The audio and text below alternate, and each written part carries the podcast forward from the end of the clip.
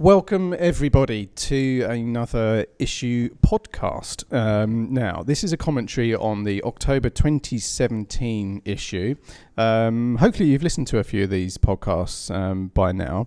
The aim of the game is, um, if you haven't bought this issue, is to stop listening to this podcast and go out to your uh, news agent or supermarket and buy the issue. Because what we're going to do is we're going to try and guide you through the October issue, give you uh, some behind the scenes um, revelations, maybe, um, and basically talk you through it. Kind of a DVD commentary, if you, if you know what we mean. Um, so, now this is an important issue for us. Um, on the cover, you'll see issue 1106. Now, it's the first time we've put this on the cover. Um, and there's a very good reason for that because this is a uh, refreshed issue. It's a redesigned issue. Has some new features. Um, has more pages. Has some new regulars. Um, new writers. Um, it's I would say it's a, an evolution. Um, I'm looking at the gang around me. We've got Damon Cogman, who's our art editor. Hello. We have Lyndon McNeil, who's our photographer. Hi there. Simon Arron, features editor. Good afternoon. And Joe Dunn, deputy editor. Hello. And I'll introduce myself. I'm Nick Trott, the editor of Motorsport. So I'm looking at the team now. Um, I kind of think it's an evolution, but these guys have been here much longer than, than I have, so they may see it as a um, uh, they may see it in another way. What, what do you think, guys? Does it feel like an evolution, or does it feel like we've taken a bold step? Um, Damon. It's uh, it's it's always going to be a, uh, a different perspective from different people. Some people that have been around far longer than, than we have have been buying this magazine for many, many, many, many years. Um, and thank you to all of you. But um, some of them are going to feel as though it's a is a is a sharp uh, left turn. Others are going to feel like it's a, a sort of a easy left. I think so. I think it's not necessarily a huge shift. I think it's updated. It's uh, it's got some new fonts. It's got some new looks. Uh, it's got some new content. But it's still at the heart of it. It's still motorsport. It's still everything that we love about motorsport in there. I agree with um, much of what my esteemed colleague Mr. Cogman just said. The core of the magazine is essentially unchanged. It's the same range of features covering contemporary Formula One, historic topics, the authoritative columns which have become our trademark. Um, it looks a little bit different. I know that some people, I know for a fact that some people aren't so keen on the new look, but the vast majority of the responses I've heard have been very, very positive, which is encouraging. Personally, um, I've been reading this since the 1970s and I worked for it in the early 90s and returned here a few years ago. It's been through all sorts of different phases, and you often hear people say, oh, it was way, back, you know, way better in the old days and so on and so forth. But if you actually look at an issue from the 1960s or the 1970s, when the, there were very few photographs, um, the type, the features sometimes got to page 843 and then continued in a smaller type size on page 723. You know, I, I think it's a much, much more polished product. I know I would say that, but I think it is a much more polished product now than it was then, and it's been a more polished product for many years.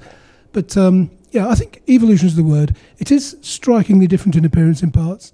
But if you take it for what it is, a magazine, and read it, it's the same thing. Yeah, I, would I'd agree with that. I mean, I think it's um, uh, I think the word you used was refresh, and I think that's that's absolutely right. It it's, it looks and feels a lot fresher, uh, and that could be because obviously we've we've been working on it for uh, for years.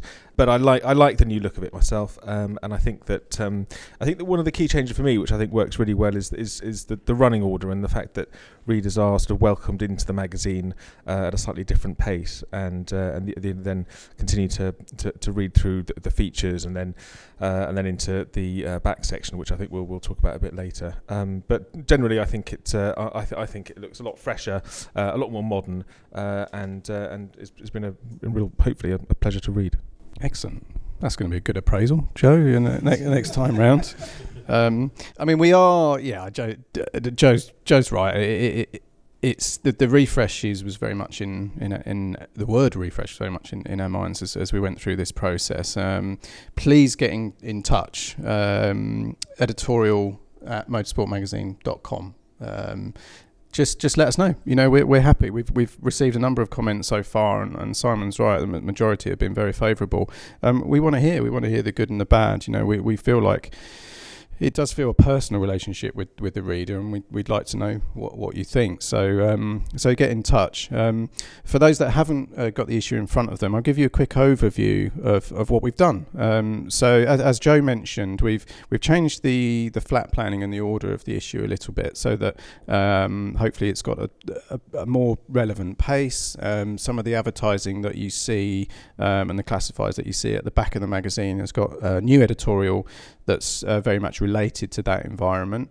Um, we've added a, another section at the back, and we'll go and talk about this a little bit later on, uh, called Garagista, which is kind of the realities of running racing cars um, by the people who own them.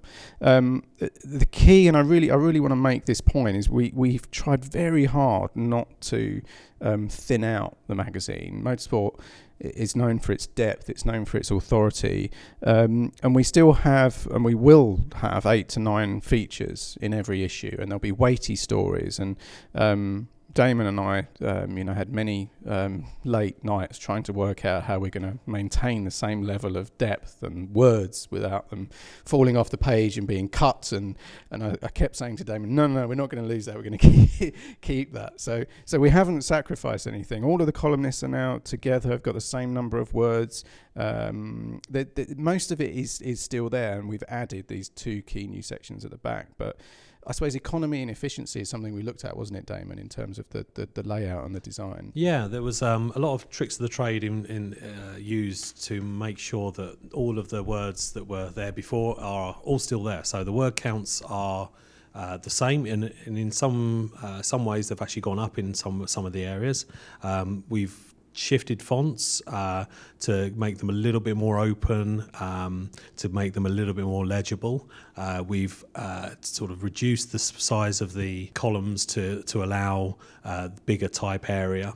So we've done lots of little uh, behind the scenes stuff that you won't notice, uh, hopefully. the, the And to a lot of people that have mentioned about type sizes, and I know this is a, a hot potato, but actually the type size is actually bigger now, surprisingly.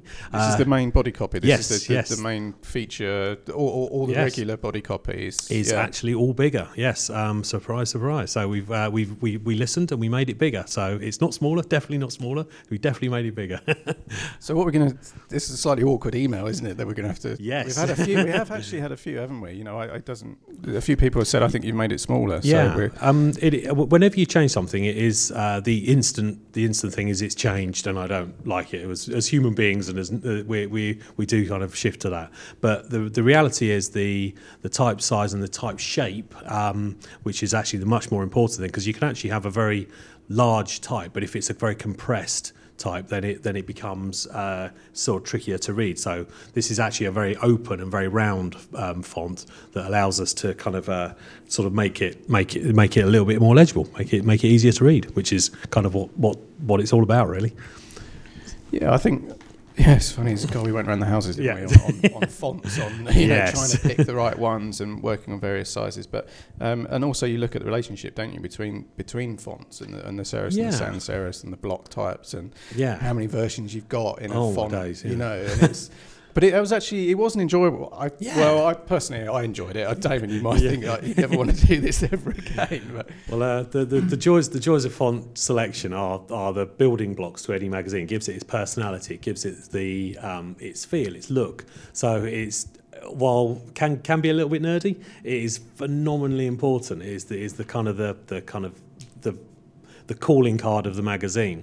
And um, over the years, uh, the font choices in motorsport um, haven't always been for those reasons. They've been to get as much copy on the page as possible in the, in the past, which we all we are still aware of. But the like I say, the personality of the font makes sure that you are engaged and you can be. Uh, uh, sort of, you can read it with, with pleasure as opposed to sort of squinting.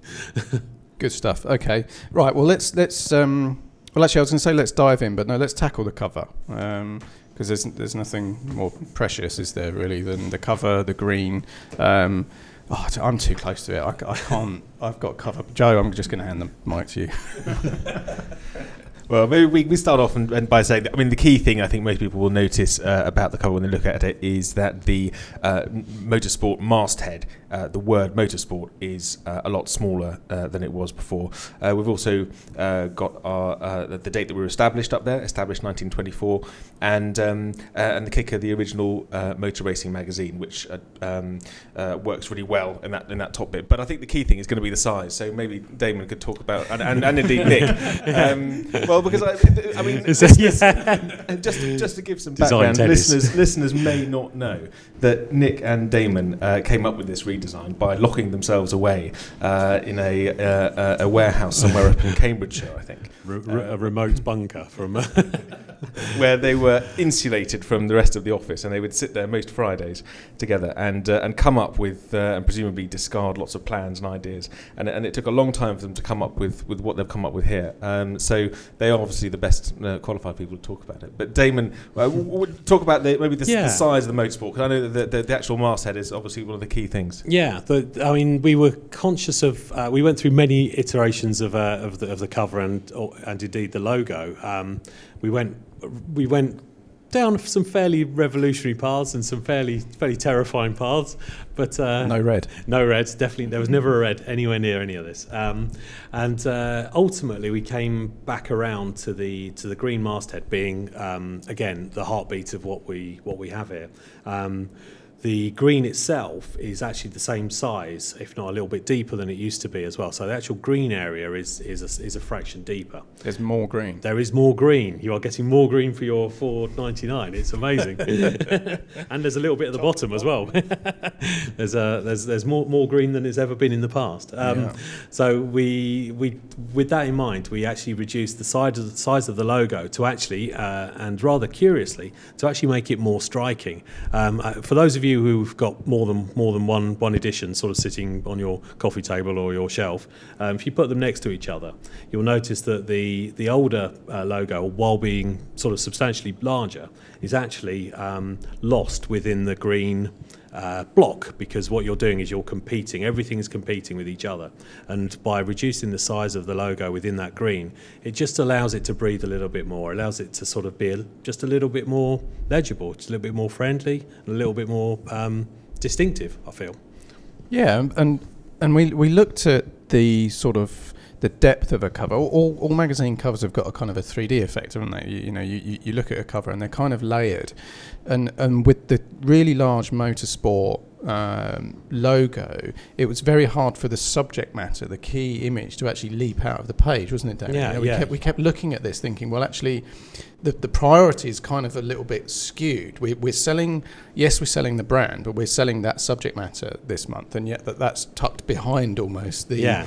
um, You- the, the logo. Yeah, you, you the, with the way that the logo is now in sort of a little bit smaller, it stops competing with the fact that you've got this lovely, beautiful orange McLaren in front of you as well. So you so your eye goes to that. Your eye isn't kind of bouncing around between logo, between large type, between sort of orange cars. What it's doing is it's got a hierarchy now. So you see the you see, you see the orange, you see the car, you see being Bruce McLaren, you see the logo, you see them as separate entities, and it just allows you to your eyes to sort of uh, basically to work it all out um, in a much more organised manner. You, mentioned the logo. Um, can I ask, I mean, how uh, aware of you, uh, uh, how aware of the history of the motorsport logo were you when you came to redesign this? um, obviously, it's one of the most famous in in publishing, um, Yeah. certainly in motor racing publishing. Um, uh, how much could you mess around with it? How much did you want to mess around with it? And where did you draw the line?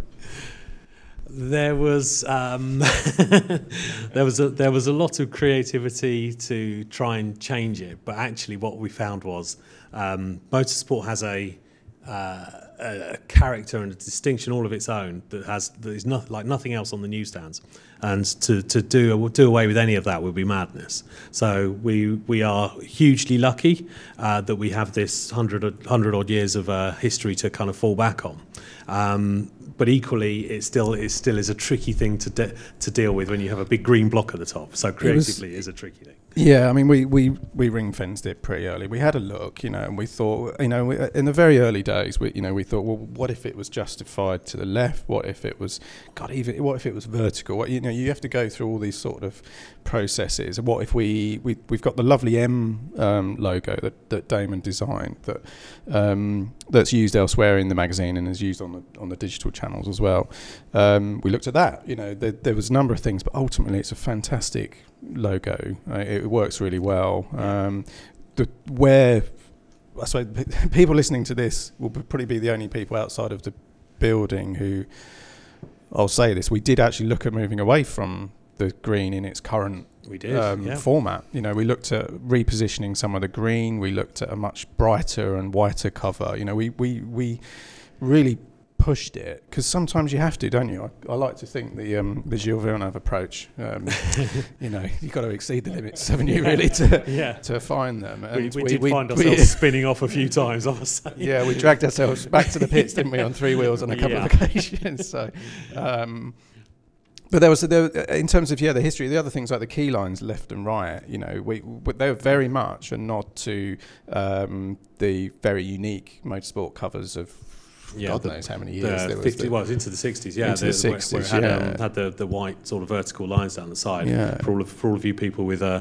lots of uh, back back issues, you'll know what we're talking about here. But Yeah, so the key lines, and we, and we thought, well, actually, they can serve a purpose, these key lines. We can actually use them to enhance this 3D effect. So you'll see that they're um, kind of asymmetrical. You know, the ones on the right tucked below the, the wing at the front, one, one on the left at the top, you know, is, is much higher. And hopefully that, again, there's a visual, there's a trick of the eye, it pulls the car out a little bit more.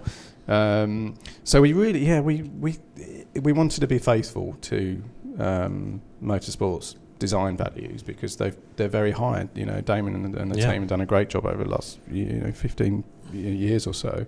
Um, but we wanted to take things forward, and hence that's why we got the fluoro color on there. There's the slightly modernised, blockier fonts. Um, there's a few things there. You know, there's some things that I, you know we had a conversation this morning, didn't we? There's some things that we're not sure about. yeah, you yeah. know, there's, so there's it'll, it'll evolve again. yeah. Hopefully um, not too much, but it'll, it'll, it'll certainly keep getting better and better, definitely. Yeah, I think have we hit the midway point in this podcast already? We're getting nodded. All right, Right, okay. okay, well, shall we, we'll, um, shall we'll, we'll carry on. Lyndon didn't even get to talk about how, how we did Yeah, well. the how we did that shot.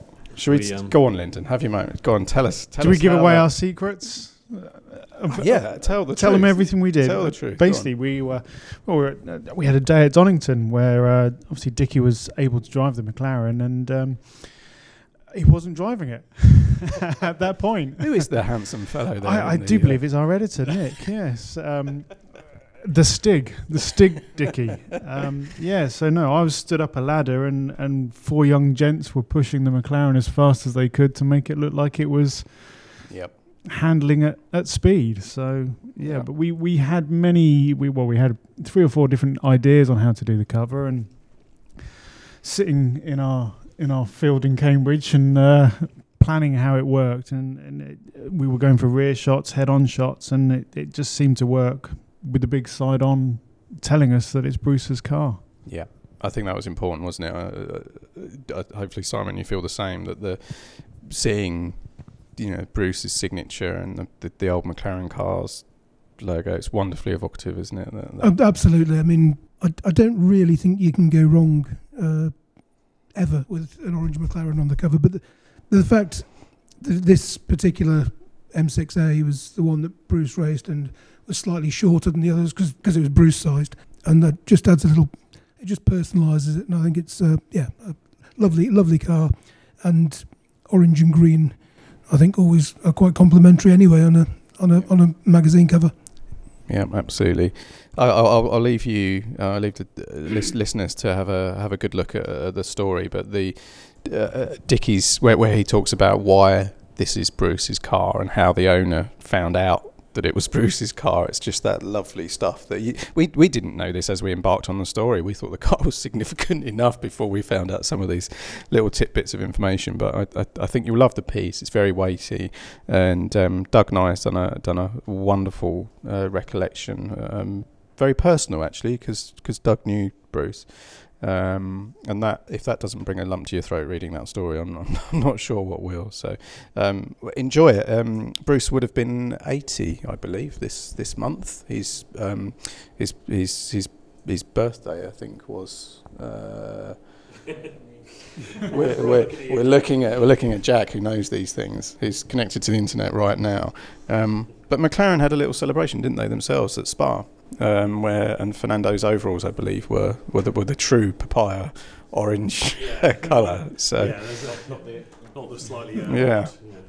And I'll be honest, we didn't tie this this this this issue with an anniversary. We, the cover was a cover because it's a good story. So, um, and it is an exclusive. No no other journalist has driven this car, um, and oh, it, it frightens me to think how much it's it's worth. And but the owner was happy for Motorsport to drive it, and, and Dickie, you'll see a video soon um, of, of Dickie driving the car, and he really drove it. So um, keep an eye out on our on our YouTube channel um, and also on motorsportmagazine.com. And um, in the next month or so, um, you'll be able to see a wonderful video of this car absolutely flat chat, butterfly valves flapping around and everything. It's just just a glorious thing. So um, I also must plug um, Barnes and Noble as well. So um, on Barnes and Noble's uh, Facebook page, you'll be able to see a short video that we've cut together, um, which shows you a little bit more about what we're doing with the refresh, um, some of the content that we're doing, a few hints on some of the content and subjects that.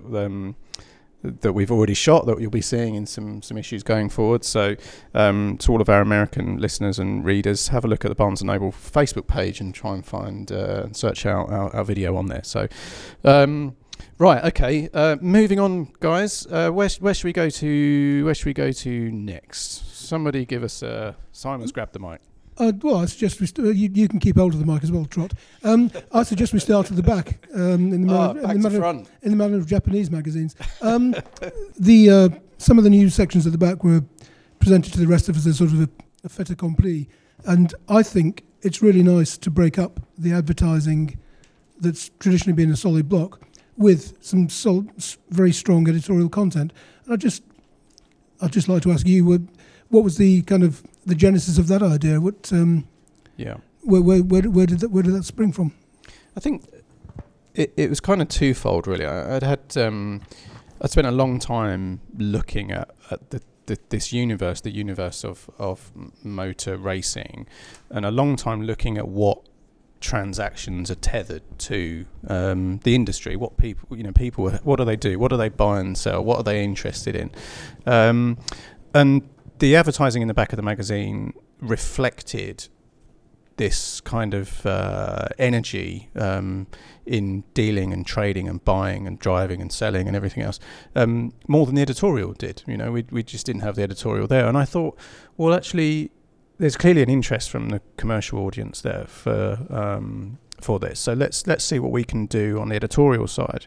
Um, when I started to look into it, um, and Damon and I looked at it quite closely as well, and we we started to poke through the, the adverts and we started to see some really interesting cars for sale. We started to see some really interesting characters emerge. Um, we thought, well, there's there's probably a section here that will help us break up the back of the magazine and also just reflect the activity that's happening anyway. Um, that's kind of where Speed Shop came from, um, and we thought that it would be a good opportunity to absorb the auction content that, that was already a spread in the magazine into Speed Shop. Um, um, yeah, to, to, to give our readers an idea of, of what's what's out there really, um, and to become a bit more of an authority on on anything that's transactional, anything that's related to the buying and selling of um, of racing and performance cars, um, and do it in a way that was easy. You know, it was nice nice to look at. It, it had an expert tone of voice, um, good images. Um, I think Damon's done a done a really good job with the layout. Um, the, the initial suggestion of pink on a on a green was What? What's wrong with that? But that's kind of where it came about, really. It was just to, to better reflect the advertising that was already there, and actually to say to our readers, well, um, th- th- there's a lo- there's a ton of things happening in the back of this magazine that should be editorialized, you know. So we um, so we so we kind of extracted some of it, and Well, the great the great thing about this is that you can you can get to the end of the features and you get to the what is traditionally the end of the magazine. You get to the classified section and you cannot choose to either go down that path or not. Um, but with this now, you you get the best of both worlds. So you have editorial going all the way to the back of the magazine. You've got Speed Shop, you've got the Garagista, and you've got well, Garagisti, What is it? Garagista. Garagista, E. e. yeah. Which one? If it Which, was I's plural, but A is what everyone knows. When you say Garage Star, people know that. You say Garage C. people aren't quite sure. Do you have to say it with an Italian accent, or are you I'm okay just- to just I- uh, do, do does. it I'm gonna, I'm gonna blame Simon. Look, Simon's going. He got the look of innocence on his face. it's, it's- no, it's a really. I thought it was the perfect name for it, Simon. Simon, and because it's. I love the idea that we've reclaimed an insult. This was Yeah. Enzo's insult, and we've kind of reclaimed it and said, you know what, that's actually a good thing. If you're, you know, if you're building cars yourselves, if you're, or if you're spending a ridiculous amount of money, you know, trying to bring cars to life and be competitive, then let's let's let's reclaim that word. He's grabbed the mic again. I'm in trouble. No, not at all. I, I also, uh, just from a purely personal point of view, it's the chance to get for us to get our teeth into something a little bit different. Editorially, just we chat to these guys uh, a lot, and it's usually about was the car understeering through Redgate on lap three or something. But to actually sort of find out a little bit about the process of them getting the cars ready for competition, where they found it, why they wanted it, it just adds a slightly different dimension. And it's actually, I mean, I I covered the story on uh, Jeff Gordon's Alfasud Sprint Coupe, which is being prepared, which would be which Dickie Meaden would be racing hopefully later this year. And um, yeah, it was just it was a slightly different element to the usual the usual thing we do with with drivers and racing cars, and I, enjoyed doing it. Oh, good to hear. I mean, uh, it will grow. I mean, this section uh, we've launched with three cars. We have the Jordan 195, which will be, and we'll follow the restoration of this car over six months, hopefully leading up to the point where um, we'll drive it. Um, and the second one is rather selfishly, um, but it's a story of the MGB that belongs to Ed, Tro- uh, Ed, Tro- Ed Foster. yeah, we got married last week. I want to announce it now. Uh, you cut that out, right, Hamish? uh, so this is Ed Foster's, uh, who who's our uh, online editor until until recently, digital editor until recently. He's moved on to Goodwood. Uh, he he and I are racing this car this year, and we've had. Um, some very entertaining uh, adventures with it. So we thought, well, that's a good one to share. Um, and then there's the Alfa, as, as Simon mentioned, the Alfa Sprint uh, Veloce. Um, and again, we're following the story of these cars. It's a diary. So come back, you know, next month to see the next instalment, find out, you know, how, how badly we damaged the MG or how much a V10 Peugeot engine costs or Or, or indeed how Nick overtook uh, under the safety car at Oulton Park last weekend. Simon, damn you. See, I, I wasn't going to berate. I was just going to say it's great that we can actually follow a car from, from rebuild through to, to, to, to track test rather than just turning up and seeing a car at a track and, and shooting it as it is. We're getting behind the nitty gritty. I've, sa- I've saved you there, Nick. Yeah, thanks, Linda. God, that did save me. It did happen. I think I'm going to have to save that one for. In, yeah, tune in. I think in, in probably in a couple of months, I will tell the story of how I inadvertently, Simon, um, overtook someone on the safety car at Oulton last weekend. Um, yes, so that's definitely yeah taking my train of thought way off. Uh, so the point of this is definitely living with competition cars is the, is, is the flag, and, and this is diary. Uh, I'd love to add to it. If you've got a really interesting car that you think we should we should follow, then please get in Definitely. touch. Yeah, um, and hopefully you'll enjoy. Um, you know, Lyndon's done a done a love some lovely shots here of the Jordan, and um, uh, you just don't see this stuff in bits, do you? So and, no, and you no, were there. So what's to turn up? I mean, well, I, I phoned the Tour de Force where it's being returned from a show car back into a race car, um, and just seeing it there in, in pieces in front of you like a big jigsaw while it's all being tested and and verified as to what parts were bits of cardboard for the show car and what were actually genuine. But yeah, seeing it from from that stage and, and going back every month to to watch it be built, it'd be amazing to do like a little time lapse over, you know, a camera up in the corner of the of the workshop and That's see what the boys idea. get up to over the next few months. But yeah, it's it's going to be an interesting story to follow from start to finish. Anyway, Fabulous. Well, I, as I say, it's a, it's a diary element. So, um, yeah, uh, come back next month because it'll be very interesting to, to, to find out certainly the next step of the Jordan. I know the owner of the, the Jordan 195 has found a way of um, getting some more reliability out of the Peugeot engine um, it's called Cosworth, isn't it?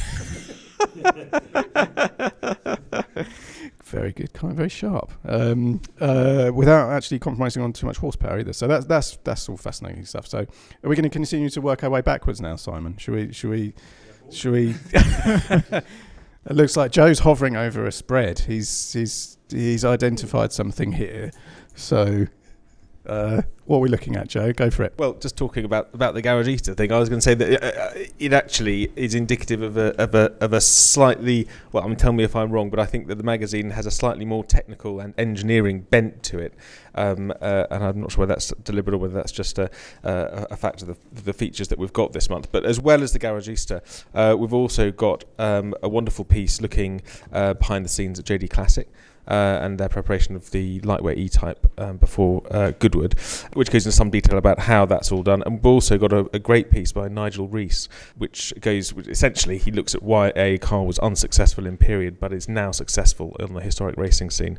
And Nigel Rees, for those who don't know, is a, uh, is, is, a genius engineer who um, analyses uh, a car's performance and and actually improves it, and, and works with some of the some of the great sort of cars that are on the historic scene at the moment. The one you're looking at at the moment is the Arrows A4 in this, in this particular feature, uh, and it goes into into quite a lot of engineering and technical depth. And I think it's a a, a really rewarding read um, uh, once you sort of, but you have to have your thinking cap on. Yeah, I, you're, absolutely right. We. Um, as you do, I suppose. I met Nigel um, at Donington. I think it was the day. Yeah, it was the day we tested the McLaren actually. And Dickie introduced me to him, and within about 30 seconds, my brain was aching from him describing how he uses um, a piece of software that he designed to analyze the performance of historic racing cars, um, with the aim is to get more performance out of them than they've, they've, they've ever had. Um, took a bit of a flyer on it and, and commissioned him to write write a story. Um, he's not an author, a writer, a journalist, um, you know, by trade, but he had a good story to tell, and uh, he's he'd been there. You know, he's he's he's actually generated performance out of this Arrows A4 that was never there in the time, and it did hurt, didn't it, guys? When the copy came in, we we really had, there was a lot of elements that we had to go through and and and and actually think, well, will our readers know what that does? Do they are, are, they aware of that point? But we, we've kind of granted the readership with um, a high level of assumed knowledge, which I, we, we should, shouldn't we? You know, we, we, we should expect our readership to, you know, um, to understand a, number of the elements in this. And um, but I think Joe's right. You do need your thinking cap on, and you probably need to read it twice. Um, if you do, it will be tremendously satisfying um, because I don't think there's there's a more in depth story um, about the sort of transformation um, or how to transform the performance of a of what was a an average car in in period. Um, so, and y- the, pro- the, the the team here might not be pleased to hear because they're they're the ones that have to uh, tidy up everything while it goes onto page. But there, there are two to follow. Um, so we've uh, we've com- commissioned Nigel to write two more stories on two cars that again didn't work in period, but have, have um, found performance in in modern times. So so there's another series here, and that's one of the themes that you'll you'll see emerging over the, the, the coming months or so. Is that there'll be there will be content that you, hopefully you'd like to come back to, you know, and and, and follow. So um, yeah, I'm, and Joe, you're right. I, I'm personally I'm fascinated by the technical side. I know that uh, that, that, uh, that our readers you know they're, they're happy to invest that time in a, in a story to to find out more um, I suppose most importantly is just not not to sacrifice anything else. So I hope that with the Bruce McLaren story and maybe with the Bertolini story, we've been able to explore the personalities as well in the sport. You know, I don't I don't want to sacrifice anything to to to have more technology, to have more people. So but I think actually you you and Simon guide me better on that. Um, you know, it's trying to get kind of get a balance in the issue and um, and actually, that probably lead, that could lead us on to, to pyromaniacs. That's if we're talking about balance over to over to Lyndon. Pyromaniacs. A very wet Saturday. Was it Saturday, Simon? It was a Saturday. It was a Saturday, yeah. A very, a very wet Saturday at Santa Pod in July, yeah. Eventually, the rain stopped, and I think about lunchtime, mid afternoon, they, elect, they let cars go back out on track or on the strip. And we just kind of wanted to document an event that I've been fascinated for a few years with, which was Dragstalgia, um, and the characters behind it and, and the cars behind it. I mean, everything's modern. Oh, that weekend was very modern, not at Santa Pod, but but the rest of the UK. And I just I just wanted to get behind and see the faces and and see what was going on. And it yeah, was British Grand Prix weekend. It was British Grand Prix, yeah. So it was the alternative events. Yeah, it um, formed part of uh, my alternative British Grand Prix. Been to a zillion British Grand Prix over the years. Um, I've missed the last couple, and this year I just thought it, in the way the British Grand Prix always used to hog everything that weekend in the UK, there'd be nothing else on. So this year I decided to find a couple of things that were on that uh, made for alternative viewing. Dragstalgia was one, and the other was a motorcycle clubby on what I still consider to be the finest Grand Prix circuit in Britain, but it's it's in Kent. And yeah, that was it. That was it. And the uh, the Dragstalgia thing is just. I mean, I think Lyndon's done a cracking job with the photos, and it's just a wonderful thing to behold because, as Lyndon said, the people in it are they are characters, and they're not like your uh, modern day circuit young circuit driver who turns up with a, a physio and a manager and a box of vitamin pills, and you know these are these are people who are steeped in the real world. That doesn't mean that this isn't done seriously. It is, and the level of preparation that goes into this is extremely high. And it's in some ways, I think we had a discussion in the office. It's it's a little bit like the Goodwood revival in a straight line. Yeah. Uh, in terms, you know, the, the prep that goes into the cars is rigorous, and I mean rigorous. You know, they are very, very different from many of the things we see in conventional UK motorsport, and um, it's all the better for it. Yep, and that, and that's that's that's why it's there. I think you know to to give some again to try and show the sort of breadth of motorsport that we we have in the UK. Um, to give Lyndon the, his, his shots the, the, the room to breathe, and they are magnificent pictures. Uh, page 98, 99. Um, and I think this, the, tell us, Lyndon, tell us, tell us the story of this shot. This the, the opening shot. There's a guy. If you haven't got the issue in front of you, I'll describe it briefly. There's there's a guy um, sat in the the roll cage surrounded by a fireball. Um, there's an enormous engine, and the guy is giving the V for victory sign. So what? In what's flames. happening? In, he's, he's on fire. Yeah. It's uh, they were talking about it all day, and they were building this hype of, of the flaming burnout. And I'd never seen this. Is the first time I'd ever seen one, so it took me by a little bit of surprise to start with. And um, they said, yeah, yeah, basically they do the burnout, but with flames. And I, every time I've seen a shot like this, I thought it was engines exploding, and it's all gone very wrong. and you were right. um, no, thankfully, no engines exploded in, in this. Basically, some bloke turns up, douses your tyres in fuel, and then just sets them on fire and walks off. As you're on flames, you do the burnout, and in theory, the flames go out by the time you've left the start line. But it's it's the most impressive and warming start start shot I've ever done. So, d- so, s- so it, it, does the fireball kind of remain, and the, the, the car drives away the fireball the goes up. So as the tires expand with the burnout, they shoot ten feet in the air, kind of thing, and then the car just disappears off as if it was going to do a normal burnout, and then the flames just slowly die out. The car not damaged at all.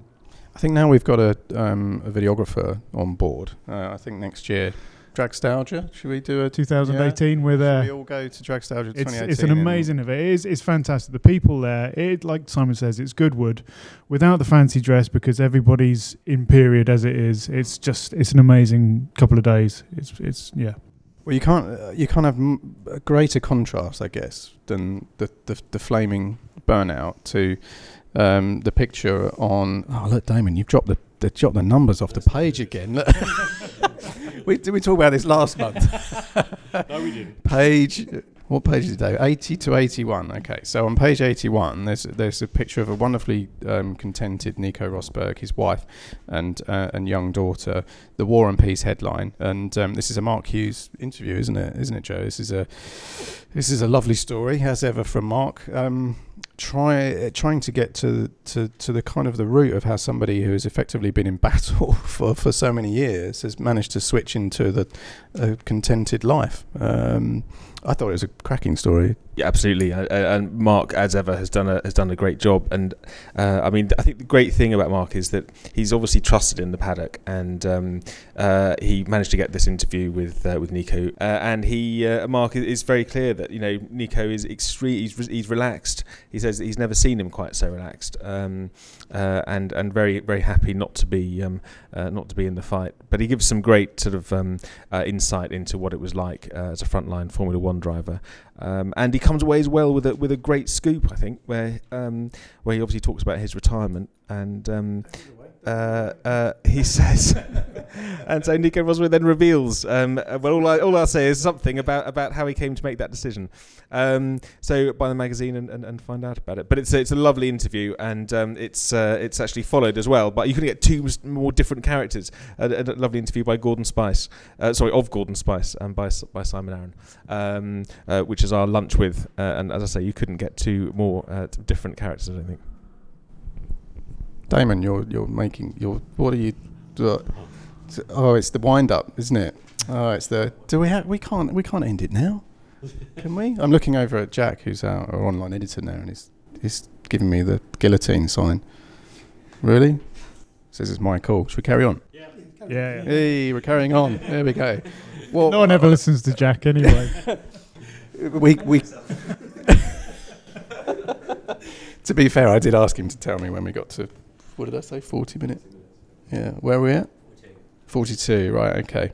Another 10 minutes, chaps, you reckon? Okay. We have to, really, because um, Simon has done a, a beautifully deft story on Gerry Birrell. Um, now, this is page 112. So you can do the page numbers, Damon. 112. Um, it, uh, this, to me, is one of my favourite stories in the issue. Um, it's tinged with a well, it's not tinged with sadness. There's there's there's, there's considerable sadness in, in this story, um, but it's it's beautifully written, beautifully shot, and um, and it's a story that, to me, kind of epitomises or um, characterises the the love of, of racing, really, from from the author Simon, and also I think um, Gerry himself. So so tell me how, how this this came about. It was a, a stroke of luck, uh, really. The motor racing documentaries seem to be quite fashionable at the moment, and I uh, received an approach from a chap called Alex Shaw, who is busy making or in the process of trying to produce a documentary about Gerry Birrell. Gerry was a successful Scottish racing driver in the 60s and 70s. I saw him compete in Formula 2 in the early 70s, finishing second to Niki Lauda at, you'll be surprised to hear, Oulton Park. I, I was, you know, because I'd seen him race, I was, in, and I mean, he died in 1973 in a Formula 2 accident. But anyway, Alex approached me, said he was doing this documentary thing, and um, as part of that, his stepsister, Cara, who is Gerry's daughter, um, was driving her dad's old Ford Capri at Donington Park, and did I want to go along and have a look? I went there along with Lyndon, not really knowing what to expect because I knew that Cara would be driving the car. I knew that Jochen Mass, who was Gerry's Ford teammate, and they also uh, shared sports cars together, would be there but I didn't really know what we were going to get from the day, and it was a delightful surprise to find that Alex's mum, Margaret, Gerry's widow, and Gerry's brother Graham, and various other people who'd worked with him in period were, were around and about, and it was a chance to, over a series of casual conversations in the paddock and over lunch, to build up a little bit of a picture about what Gerry was like, um, which I found very rewarding from a personal perspective because it was stuff I didn't know before, and as I say, because I'd seen him race and he lost his life about a year after I saw him race, I guess. You know, it was, a, from a, it was interesting from a personal perspective, and I just yeah, it was a, it was a great range of people to meet. And um, Jochen Mass too. And yeah, and Jochen was Jochen was uh, Jochen was brilliant. Um, as I mean, he's a very he's a very articulate individual, as Jochen, and uh, his insight into what it was like racing against Gerry, racing with Gerry, and what Gerry was like as a bloke was was lovely. Yeah, great, great story and great shots as well, Lyndon. I think I think Thank did you. a fabulous job. Um, okay, so let's jump into. I think we mentioned my the Bertolini story. Um, this is this is Andrea Bertolini, Ferrari test driver. Um, I spent a day at Fiorano. Great, great fun, lovely character, and played a, probably a bigger role in um, Schumacher's uh, five world championships for Ferrari than, than maybe well certainly uh, a bigger part than, than I expected. Um, and to spend a day at Fiorano was a spine. It was a spine tingling kind of moment, really, especially when they fired up the 412 T2, the last V12 um, Formula One car. Wow, what a, what a thing! Um, so, I, Simon, I don't know whether to go backwards or forwards now. Having we started in the cover, went to the back. Um, I think, to be honest, we've. What do you think, Joe? Do you think we've covered most things?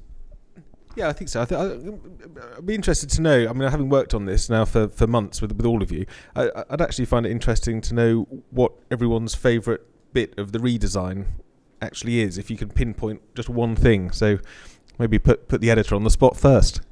Ooh, um, so my favourite bit of the October 2017 issue, oh, it's so close to it for so long. Um, the, the the bit I guess that will stay with me forever was um, driving the the M6A around the paddock at Donington, um, which you know I didn't wring its neck in the same way that Dickie did, but literally sitting there, sitting where Bruce sat, and oh, just just I don't know, I just managed to go into a different world really, and um, it. I guess it enabled me to have a good look at Dickie's copy when it came in, and make make sure that that kind of feeling of of I don't know, just wonder, I suppose, of being near that car came across, and it did beautifully.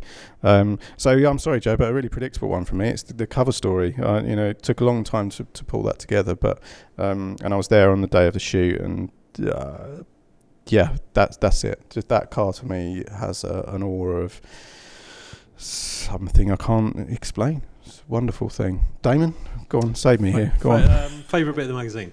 Um, as the designer, I love the new font. I love my I love my new font. So Lyndon. it's called Sanomat. It's beautiful. I love it. Uh, which one is this? Tell, tell it. Which page is it on? And which? Um, the, sa- the sa- it's on quite a lot of them. I know what it is. it's behind it's, the um, it's the uh, oh, right. Okay. It's the it's the main headline font. So sometimes it's used in italicized form, sometimes not.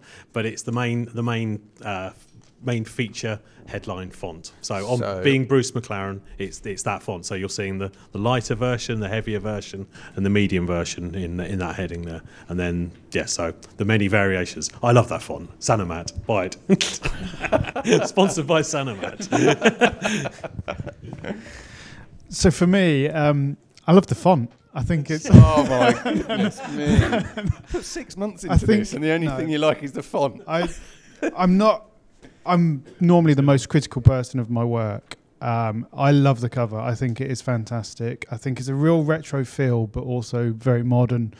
And there's a simplicity about the magazine as well now, with the way that Damon's designed it. And I just think it's it's just a, such a nice read. It's visually good to look at, and yeah, my my favourite thing's the whole thing. Sorry. Works for me. Some would say there's a simplicity about Damon as well. I, I, I believe I, there has been said. Um, I hate to say this, but the, the body copy font is all. my goodness me, Joe! What have you done? Uh, it's um, I, uh, I would just say that uh, I, I wear a pair of eight quid off the shelf boots plus one specs, and um, which aren't always the most efficient. But um, I do find that the body copy is easy to read, and I think it's a great thing. Um, in terms of magazine content, um, I think the as with Lyndon, I'm I'm very pleased with the way a lot of it's come out, and I love the fe- new features in the back. Uh, I think they're a great addition. But the one spread that sticks out for me, uh, with your headline, Nick, War and Peace, is the opener for the Rosberg feature. I just think the intensity of the portrait on the left is such a contrast with the relaxed, happy family guy on the right. I just think it's a stunning spread. I think it's really, you know, I quite happily have that on a frame somewhere. Just it's just a really striking pair of images, and I think it works really well. Excellent stuff. And uh, Joe, So, you you Joe. haven't, you asked this question, but you haven't Joe, you haven't, you haven't answered Yeah, it. you haven't dodged the bullet. Well, um, uh, I mean, I've never been a, an enormous fan of crossheads, but the font that the crossheads are in in this particular. no, I, I, mean, I think I think you guys have covered all, and then content-wise, what I would say, what I, what I actually, the small thing I really, really like, and it, sometimes it's small things that, that make all the difference, on, especially on redesign issues, is the um, the trackside view, which is always one of a one of my favourite um, uh, elements of, of, of the older magazine, which we've now expanded. This is Mark Hughes talking about a particular corner uh, at one of the Grand Prix that he's writing about this month, and we've expanded it into slightly. Uh, uh, it's got more more words, and it's actually got pictures showing how the various drivers tackle a particular corner and how their cars, uh, the different teams have set up, um, uh, affects how they take that corner. And Mark writes about it and then our pictures sort of ex- show it, and they show the car uh, as as it as it takes on the corner. And it, it sounds like you won't be able to make the see the difference, but it actually works really well. And uh, I think it's just a really lovely, uh, uh, small little kind of treat for, for, for Formula One fans. Thanks, Joe. Um, true, and there's a number of ways you can contact us. Of course, you know, the, the, there's the Twitter uh, channel, there's Facebook, um, very active on on Facebook. There's the website itself, editorial at motorsportmagazine.com um, is the email. Um, take a look at our Instagram as well, because um, Lyndon spends um, a, a, good amount of time kind of curating it. I have to say, um, there's some great content on there the opener for the um, Pyromaniacs feature, the, the Flaming Burnout, um, is on the Instagram um, uh, page. So so take a look at that. Um, but if there's nothing more from from the chaps here um, who are looking a little bit tired because it was a long process and I buggered off on holiday, didn't I? At the end. Um, splitter. um, there'll be continued evolution, but uh, nothing, nothing dramatic. I really hope you enjoyed it. We tried very hard, as I say, to to put more into the title um, without sacrificing anything. Um, Joe's absolutely right. There's a technical, uh, there's kind of greater emphasis now on the technical elements. Um, we've we've we've really tried hard to kind of listen to what you want, to expand certain areas, not to sacrifice anything, and um, you know, I think I think it's a good stab. The team have done a, a, a great job, and we will continue to evolve, um, but we won't lose the green. Is that right? Yep. No. No. No. No green. sorry. What? No. Sorry. Hang on. No. More green. so even, there you go. Even more green. Yeah. A, a, little snapshot of the life in that in that room in Cambridge with Damon for the last. more green, less green. What do you want? Uh, it's been a very enjoyable process, I have to say, if if, if not um, quite quite drawn out. But um, more to come. We've got a fantastic issue coming up next month that involves um, a an interview, a, very in-depth interview with one of the sport's greatest names, and it's it's going to be a cracking piece. So um, please tune in next month. This is the issue commentary for the October 2017 issue of Motorsport magazine. Thanks for listening.